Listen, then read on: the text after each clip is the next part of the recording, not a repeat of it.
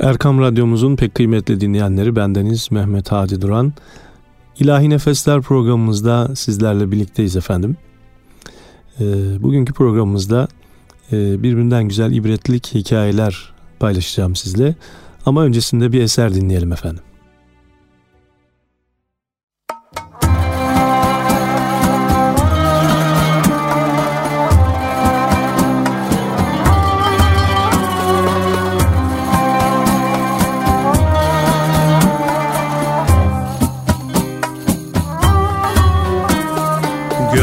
Gördüm gezip her yanını Yalancılar pazarının Sürdüm demir devranını Yalancılar pazarının Yalancılar pazarının.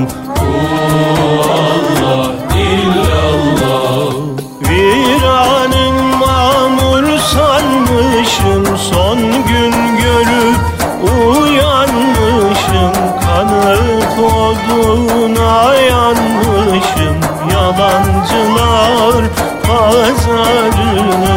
Yalancılar pazarının.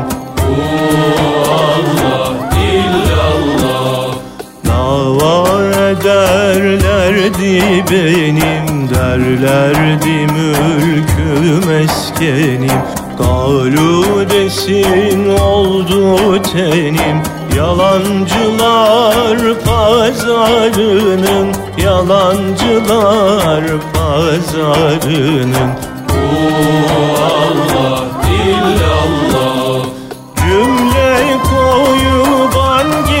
Gittiler Varlığını terk ettiler Davacıların ittiler Yalancılar pazarının.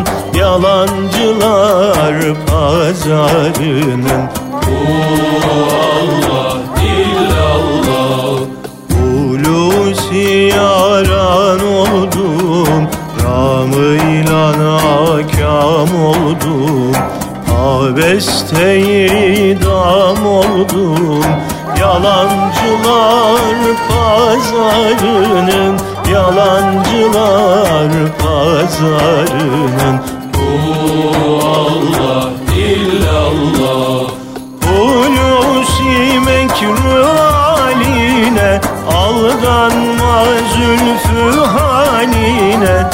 Meyletme mülki maline Yalancılar pazarının Yalancılar pazarının Oh Allah illallah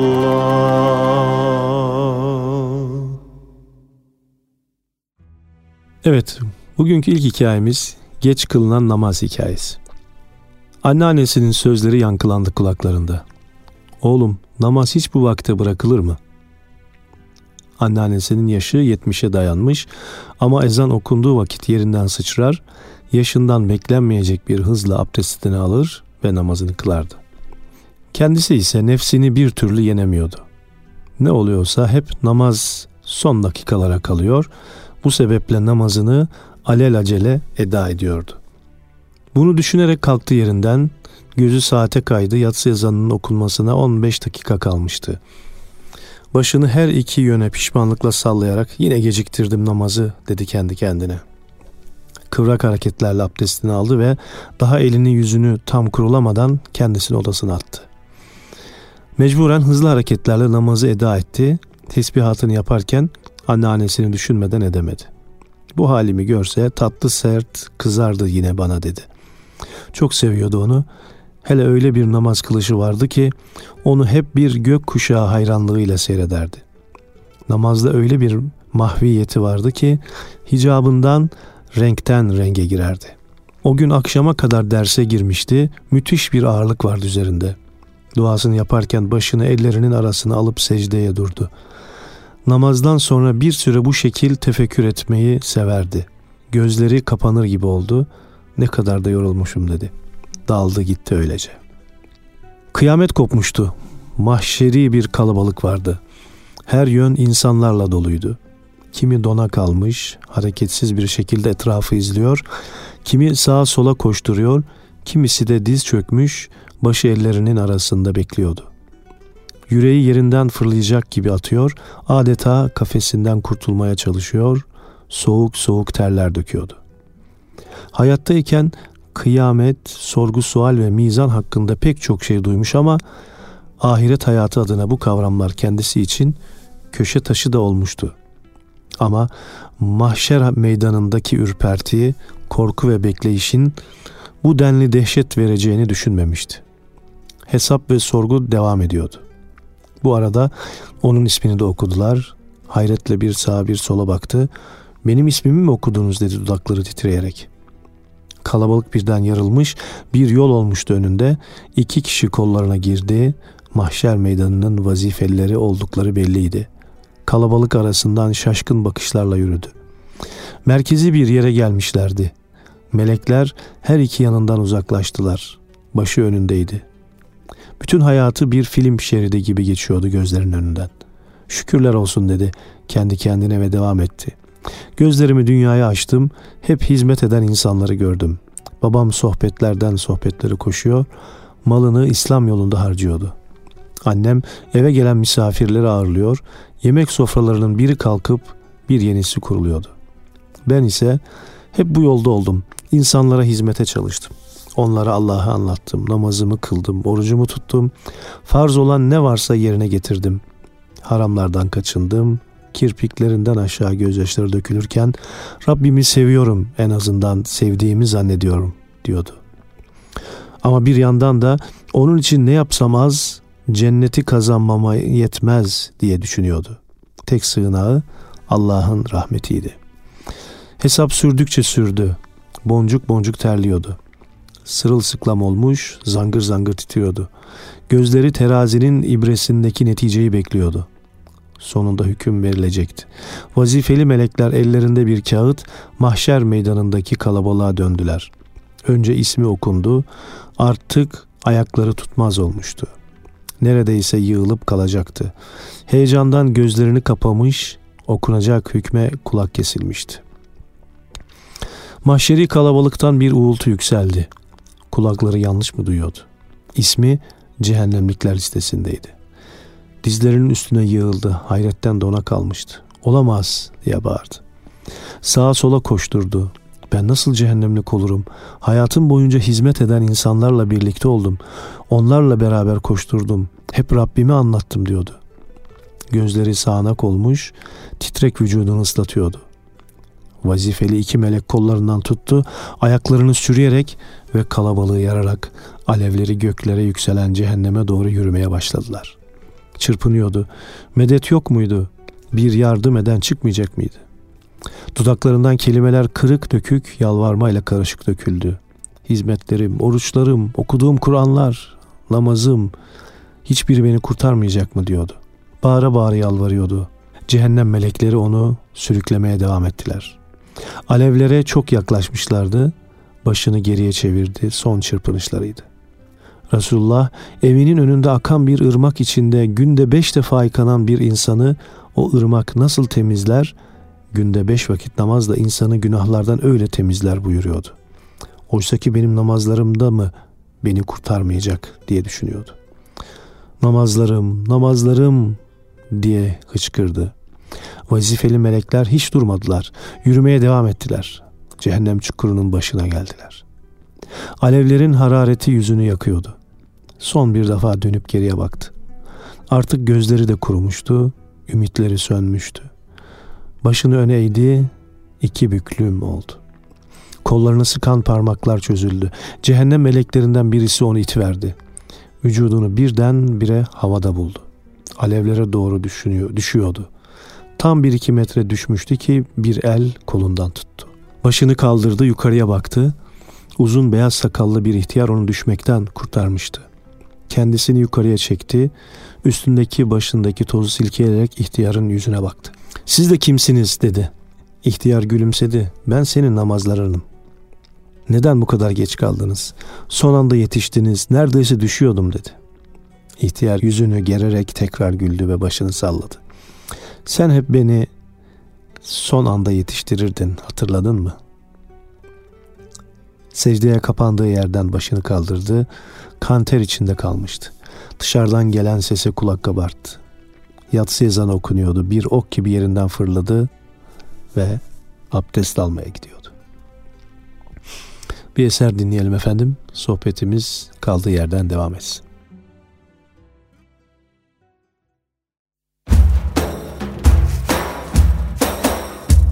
Salatullah, selamullah, salatullah, selamullah aleyke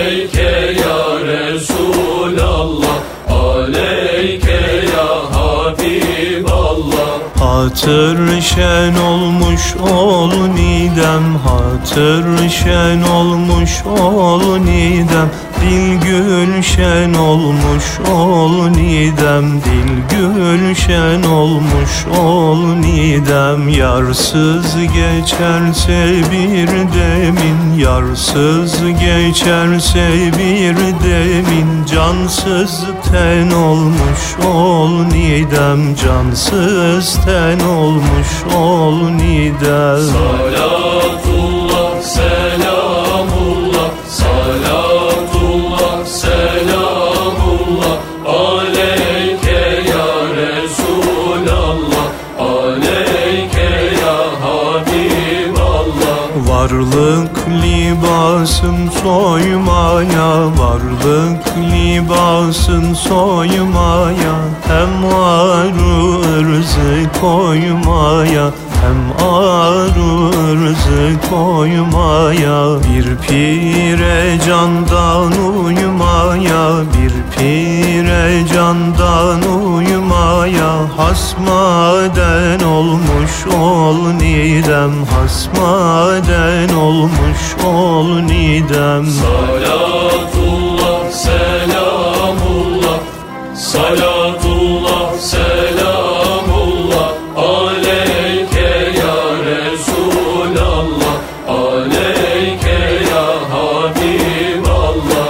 Yar derdi olmayan beden Yar derdi olmayan beden. Ruhsuz gezer giymiş kefen Ruhsuz gezer giymiş kefen. Can mürgüne vurmuş resen Can mürgüne vurmuş resen Bir rehzen olmuş ol nidem Bir rehzen olmuş ol nidem. Salatullah selamullah Salatullah selamullah. Aleyke ya Resulallah Aleyke ya Habiballah. Saçdın hulusi bir güher Saçdın hulusi bir güher Toplar anı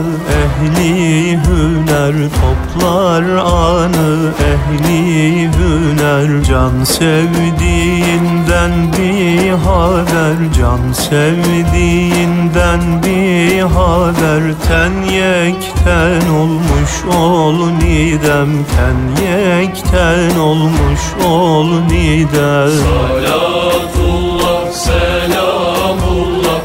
Salatullah selamullah. Aleyke ya Resulallah. Aleyke ya Habiballah. Salatullah selamullah. Salatullah selamullah. Aleyke ya Resulallah Aleyke ya Habiballah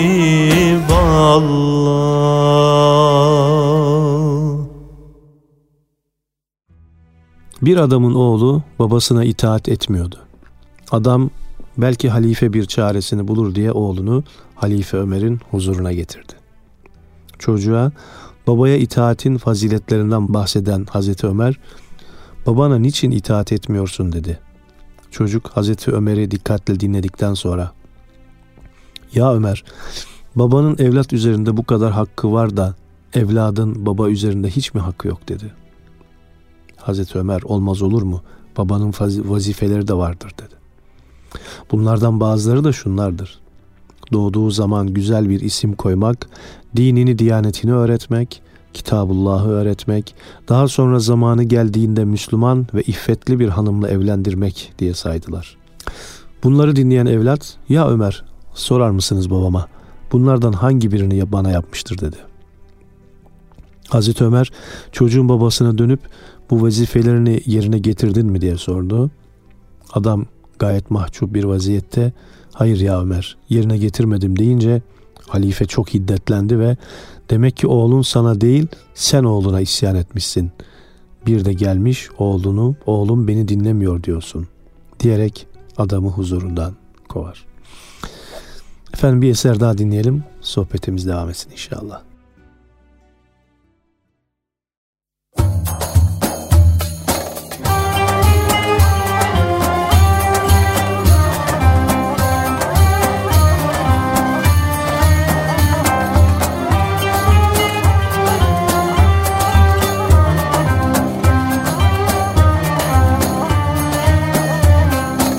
Kimi halvet, kimi kesret Kimisi vahdettedir Kimi halvet, kimi kesret Kimisi vahdettedir Kimisi yaranı hem yarı ile ülfettedir Kimisi yaranı hem yarı ile ülfettedir Kimisi vaslı yar ermiş gayrı ya meyletmez Kimisi vaslı yar ermiş gayrı ya meyletmez Kimisi vaid olup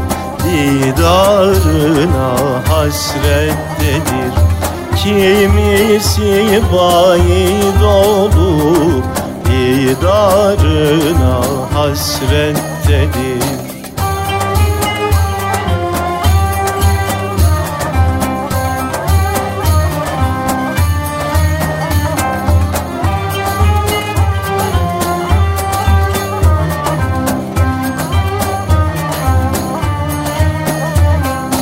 Kimi cennet ile huri Kimi ilman isteyin Kimi cennet ile huri Kimi ilman isteyin Kimisi ancak rızayı Hak ile rüyettedir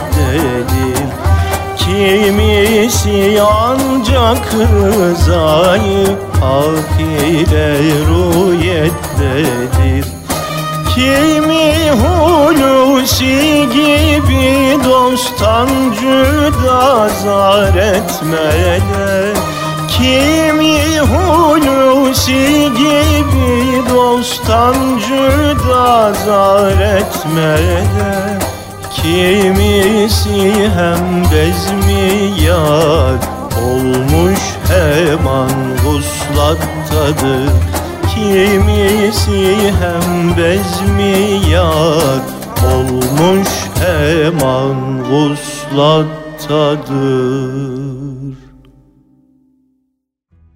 Ah dünya ne ekersen onu biçersin. Evliliğinden beri evinde kalan babası yüzünden eşiyle sürekli tartışıyordu. Eşi babasını istemiyor ve onun evde bir fazlalık olduğunu düşünüyordu. Tartışmalar bazen inanılmaz boyutlara ulaşıyordu. Yine böyle bir tartışma anında eşi bütün bağları kopardı ve ya ben giderim ya da baban bu evde kalmayacak diyerek res çekti. Eşini kaybetmeyi göze alamazdı. Babası yüzünden çıkan tartışmalar dışında mutlu bir yuvası, sevdiği ve kendini seven bir eşi ve bir de çocukları vardı. Eşi için çok mücadele etmişti evliliği sırasında.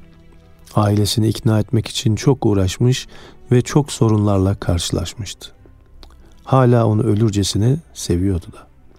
Çaresizlik içinde ne yapacağını düşündü ve kendince bir çözüm yolu buldu. Yıllar önce av, avcılık merakı yüzünden kendisi için yaptırdığı bir kulübe tipi dağ evine götürecekti babasını. Haftada bir uğrayacak ve ihtiyacı neyse karşılayacak. Böylelikle eşiyle de bu tür sorunlar yaşamayacaktı. Babasına lazım olacak bütün malzemeleri hazırladıktan sonra yatalak babasını yatağından kaldırdı ve kucakladığı gibi arabaya attı. Oğlu baba ben de seninle gelmek istiyorum diye ısrar edince onu da arabaya almak zorunda kaldı ve birlikte yola koyuldular. Kara kışın tam ortalarıydı ve korkunç bir soğuk vardı. Kar ve tipi yüzünden yolu zor seçiyorlardı. Oğlu sürekli babasına baba nereye gidiyoruz diye soruyor ama cevap alamıyordu. Öte yandan nereye götürüldüğünü anlayan yaşlı adam ise gizli gizli gözyaşı döküyor, oğlu ve torununa belli etmemeye çalışıyordu. Saatler süren zorlu yolculuktan sonra dağ evine ulaştılar. Uzun zamandır buraya gelmemişti. Baraka tipindeki dağ evi artık çürümeye yüz tutmuş, tavan akıyordu. Barakanın bir köşesini temizledi, hazırladı ve arabadan yüklendiği yatağı oraya itina ile serdi. Sonra diğer malzemeleri taşıdı. En sonda babasını sırtlayarak yatağa yerleştirdi. Tipi adeta barakanın içinde hissediliyordu.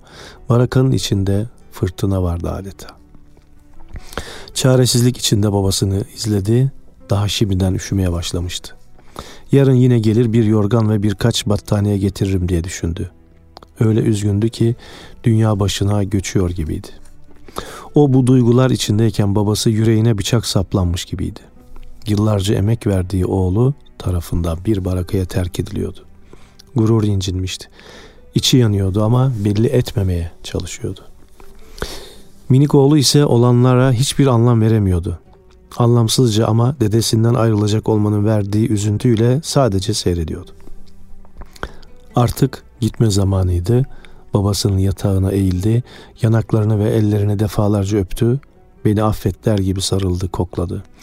Artık ikisi de kendine hakim olamıyor ve hıçkıra hıçkıra ağlıyordu. Buna mecburum der gibi baktı babasının yüzüne ve oğlunun elini tutup hızla barakayı terk etti. Arabaya bindiler. Oğlu yola çıktıklarında ağlamaya başladı ve babacığım dedemi neden o soğuk yerde bıraktın diye soruyordu. Verecek hiçbir cevap bulamıyordu. Annen böyle istiyor diyemiyordu. Bunun üzerine oğlu babacığım sen yaşlandığında ben de seni buraya mı getireceğim diye sorunca dünyası başına yıkıldı adeta. O sorunun yöneltilmesiyle birlikte deliler gibi geri çevirdi arabayı. Barakaya ulaştığında beni affet baba diyerek babasının boynuna sarıldı. Baba oğul sıkı sıkı sarılmış ve çocuklar gibi hıçkıra hıçkıra ağlıyorlardı. Oğlu baba beni affet sana bu muameleyi yaptığım için beni affet diye hatasını belli ediyordu. Babası oğlunun bu sözlerine en anlamlı cevabı veriyordu. Geri geleceğini biliyordum yavrum. Ben babamı dağ başında bıra atmadım ki sen beni atasın. Beni bu dağda bırakmayacağını biliyordum dedi. Yüce Rabbimiz Kur'an-ı Kerim'de İsra suresinin 23. ayetinde şöyle buyuruyor. Rabbin sadece kendisine kulluk etmenizi, ana babanıza iyi, iyi davranmanızı kesin olarak emretti. Eğer onlardan biri ya da her ikisi senin yanında ihtiyarlık çağına ulaşırsa sakın onlara öf bile deme. Onları azarlama. Onlara tatlı ve güzel söz söyle. Efendim bir eser dinleyelim sonra programımız devam etsin. Ah bir ilahi devran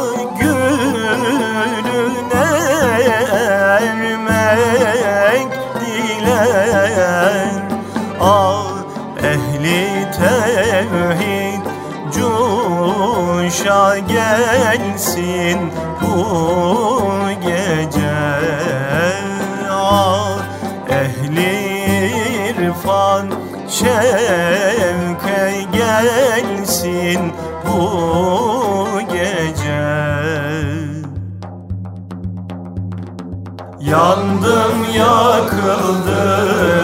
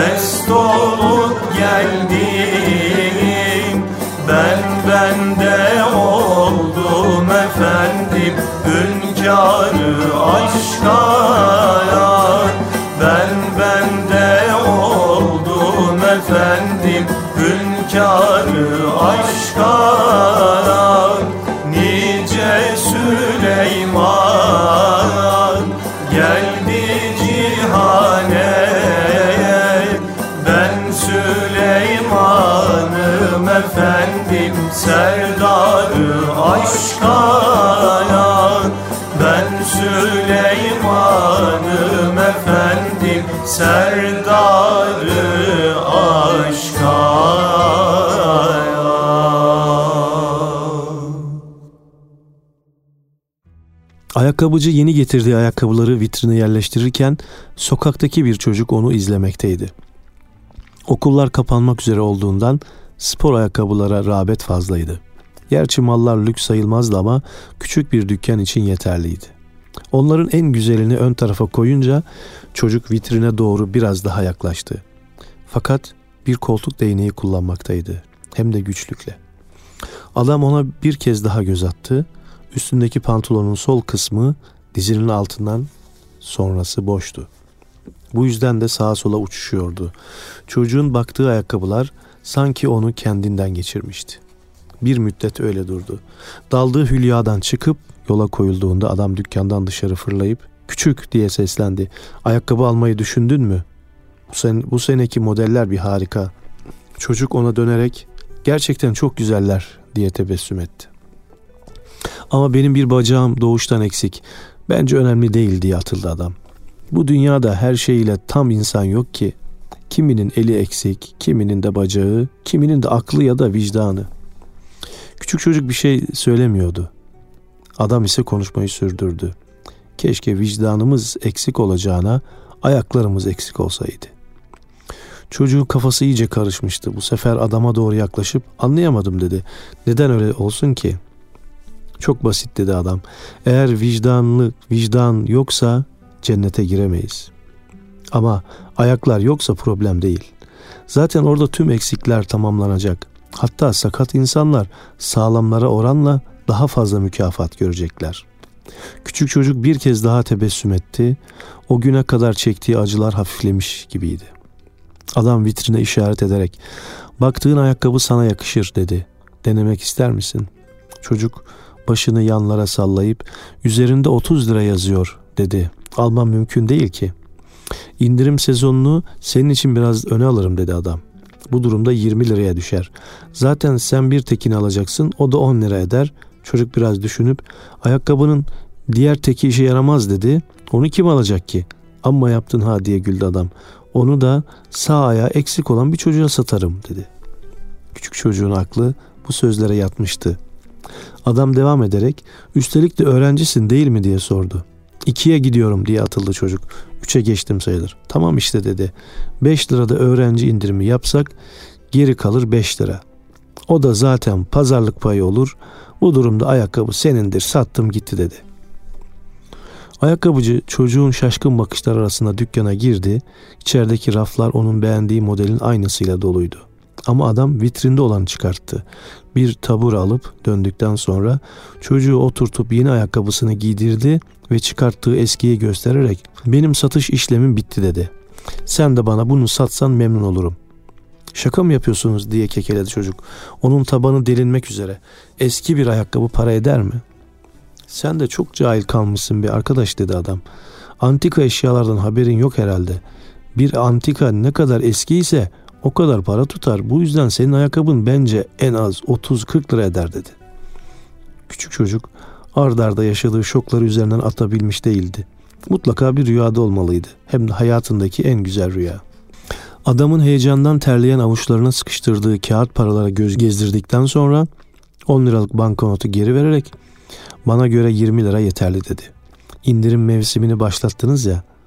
Adam onu kıramayıp parayı aldı ve bu arada yanağına bir öpücük kondurdu. Her nedense içi içine sığmıyordu. Eğer bütün mallarını bir günde satsa böyle bir mutluluğu bulamazdı. Çocuk yavaşça yerinden doğruldu. Sanki koltuk değneğine ihtiyaç duymuyordu. Sımsıcak bir tebessümle teşekkür edip babam haklıymış dedi. Sakat olduğun için üzülmene hiç gerek yok demişti. Evet, her rüzgar savuracak bir toz bulur, her hayat yaşanacak bir can bulur, her umut gerçekleşecek bir düş bulur. Efendim bir eser daha dinleyelim. Programımız devam etsin inşallah.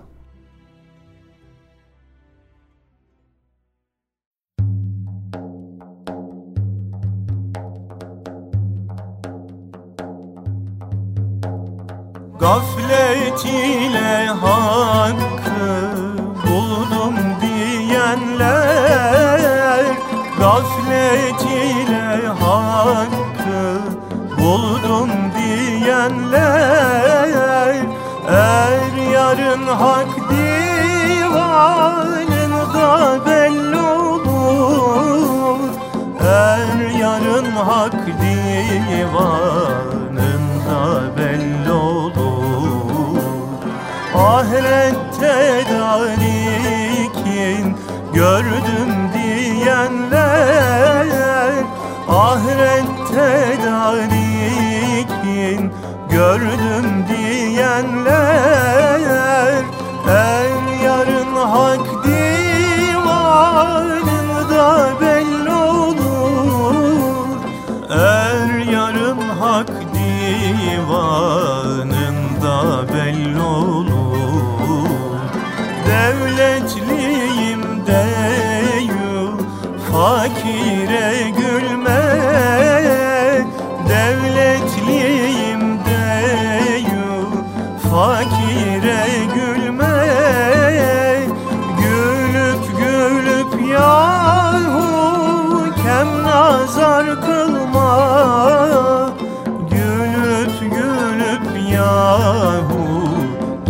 nazar kılma Ölüm vardır yahu sen gafil olma Ölüm vardır kardeş sen gafil olma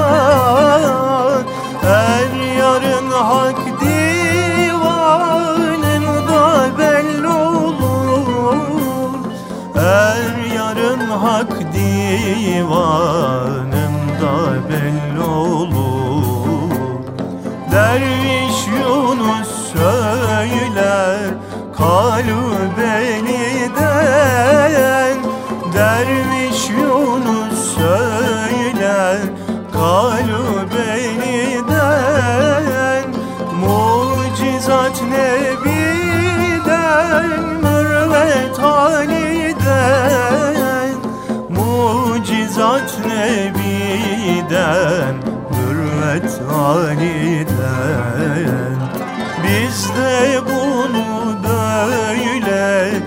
duyduk uludan Biz de bunu böyle duyduk uludan Er yarın hak divanında belli olur. Er yarın hak divanında belli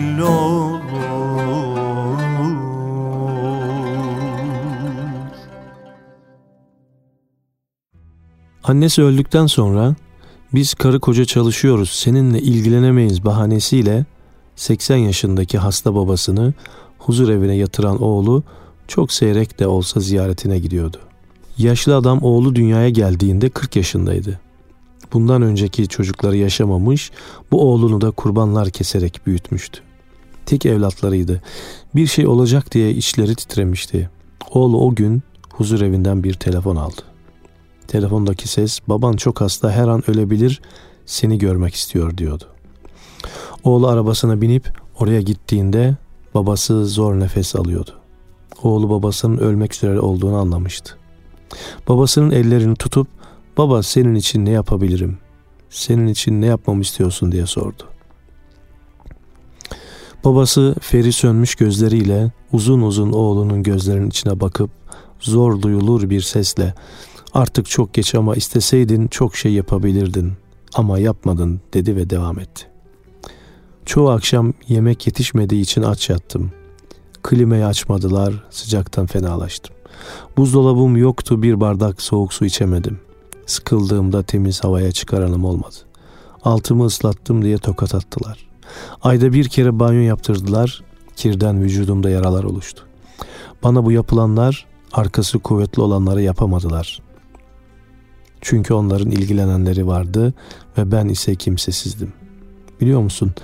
En çok da sevgisizlik acı verdi. Kimse saçımı taramadı, yüzümü okşamadı. Sen terk edilmişlik nedir bilir misin oğlum dedi. Terk edilmişlik ölmeden mezara konmaktır. Bunu unutma olur mu? İşte böyle. Artık her şey senin için çok geç. Senin benim için yapacağın hiçbir şey kalmadı. Ben her şeye alıştım da sadece senin özlemine alışamadım derken feri sönmüş gözlerinden iki damla yaş yuvarlanıp yanaklarında dondu. Oğlu şok olmuştu. Bana bunları neden şimdi söylüyorsun? Neden daha önce söylemedin dedi. Babası nasıl söylerim ki? Sen beni koskocaman evinde bir köşeye sığdıramamış, bana burayı layık görmüştün. Seni rahatsız etmek istemedim oğlum. Benim için artık çok geç de ben asıl senin için üzülüyorum. Çünkü sen yaşlandığında çocukların seni buraya bırakırlarsa benim dayandıklarıma sen dayanamazsın dedi. Unutma ki ne verirsen onu alırsın oğlum dedi ve gözlerini kapattı. Belki bu konuşma onun son kalan gücünü de tüketmişti. Bir saat sonra sıkı sıkı tuttuğu oğlunun eli ellerinden kayıp düştü.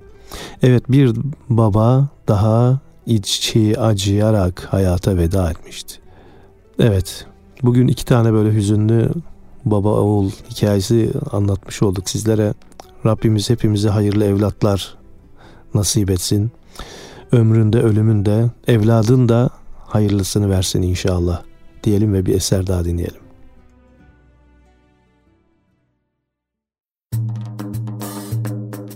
Mecnun'a sordular Leyla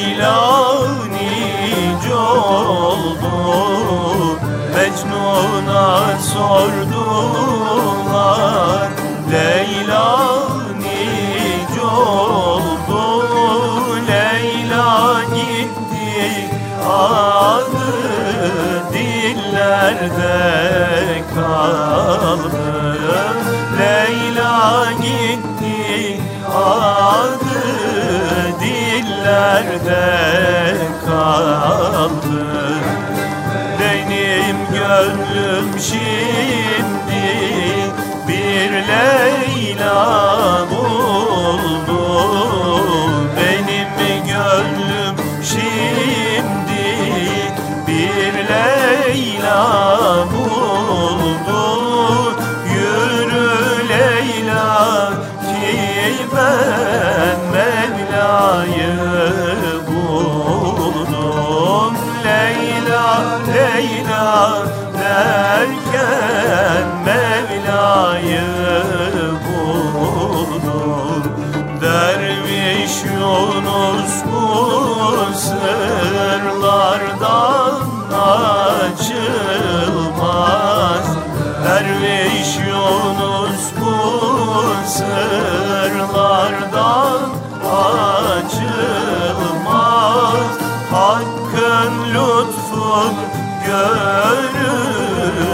gayre saçılmaz. Hakkın lütfun görüp gayre saçılmaz. İnayet fark olan yerden kaçılmaz. İnayet fark olan yerden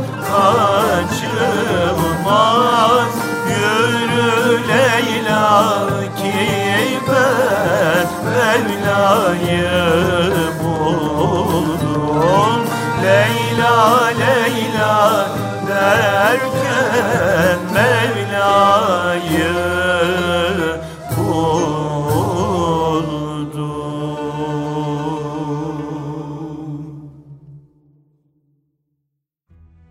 Efendim bugünkü programımıza Hz. İsa'dan bir e, menkıbe anlatarak bitirmek istiyoruz. Hz. İsa aleyhisselam bir ağacın altında dua eden birini gördü. Dikkatlice baktığında adamın yürüyemeyen bir kötürüm olduğunu anladı. Aynı zamanda iki gözü de görmüyordu. Vücudunda ise baras hastalığı olduğu anlaşılıyordu ama adam bütün bunlara rağmen ellerini kaldırmış, mutluluktan uçacakmış gibi Allah'a dua ediyordu. Ey nice zenginlere vermediği nimeti bana ikram eden Rabbim, sana ağaçların yaprakları sayısınca şükürler olsun.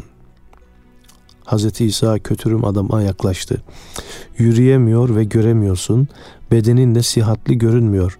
Buna rağmen çoğu zengine verilmeyen nimetlerin sana verildiğini düşünmekle de büyük bir mutluluk içinde Allah'a şükretmektesin. Hangi nimettir nice zenginlere verilmediği halde sana verilen? Kapalı gözleriyle sesin geldiği yana yönelen kötürüm adam dedi ki, Efendi Allah bana öyle bir kalp vermiş ki o kalple onu tanıyorum. Öyle de bir dil vermiş ki o dille de ona şükrediyorum. Halbuki dünyanın serveti elinde olan nice zenginler var ki kalplerinde onu tanıma sevinci, dillerinde de ona şükretme mutluluğu yoktur. Ama gel gör ki ayakları topal, gözleri kör, bedeninde hastalıklar bulunan bu kötürüm adama Rabbim bu sevgiyi ihsan eylemiş. İşte bunu düşününce kendini tutamıyor da nice zenginlere vermediği nimeti bana veren Rabbim sana ağaçların yaprakları sayısınca şükürler olsun diyerek teşekkürden kendimi alamıyorum dedi. Kafa gözü kapalı da olsa kalp gözü açık olan bu adama yaklaşan Hazreti İsa ver şu elini öyleyse diyerek elinden tutar, eğilerek görmeyen gözlerinden öper.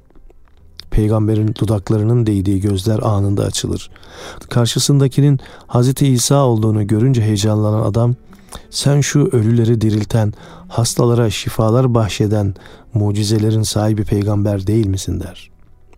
Hazreti İsa belli olmuyor mu deyince gözlerimden belli oluyor da ayaklarımdan henüz belli değil der. Tebessüm eden Hazreti İsa sen hele bir ayağa kalkmayı dene deyince silkinen kötürüm adam dimdik ayağa kalkar. Ayakları üzerine dikilebildiğini anlayınca söylediği ilk sözü şu olur. Ey Allah'ın nebisi sendeki bu mucizeler de ondan değil mi? Öyleyse izin ver de geç kalmayayım ona şükredeyim diyerek hemen yere çöker, başını secdeye koyar ve der ki Rabbim seni tanıyan bir kalple, şükreden bir dil nimetinin şükrünü yapmaktan acizken, şimdi gören bir çift gözle, yürüyen iki de ayak lütfettin. Artık bilemiyorum nasıl şükretmem gerekiyor bu eşsiz nimetler karşısında. Bu sırada çevreden toplanan halk gösterdiği bu mucizelerden dolayı Hz. İsa'nın elini öpmek ister. Ama Allah'ın nebisi işaret ederek benim değil secdedeki şu kötürüm adamın elini öpün der ve sözlerine şöyle devam eder. Onu secdeye götüren nimetlere biz baştan beri sahibiz ama hiçbirimiz onun duyduğu gibi bir mutluluk duymadık. Öyleyse tefekkür edin. Siz de düşünün der ve sözünü şöyle bağlar Allah'ın nebisi. Düşünen sahip olduğu nimetin farkına varır. Düşünmeyen ise kendini mahrumiyette sanır. Efendim bu akşamki programımızda burada sona eriyor. Birbirinden güzel ibretli hikayeler sizlerle paylaşmaya gayret ettik. Efendim inşallah Rabbim tesirine halk eyler. Ve son bir eserle de sizlere veda ediyoruz. Allah'a emanet olun efendim. Haddena Açtı içti yakın ya Resul. Göster cemalin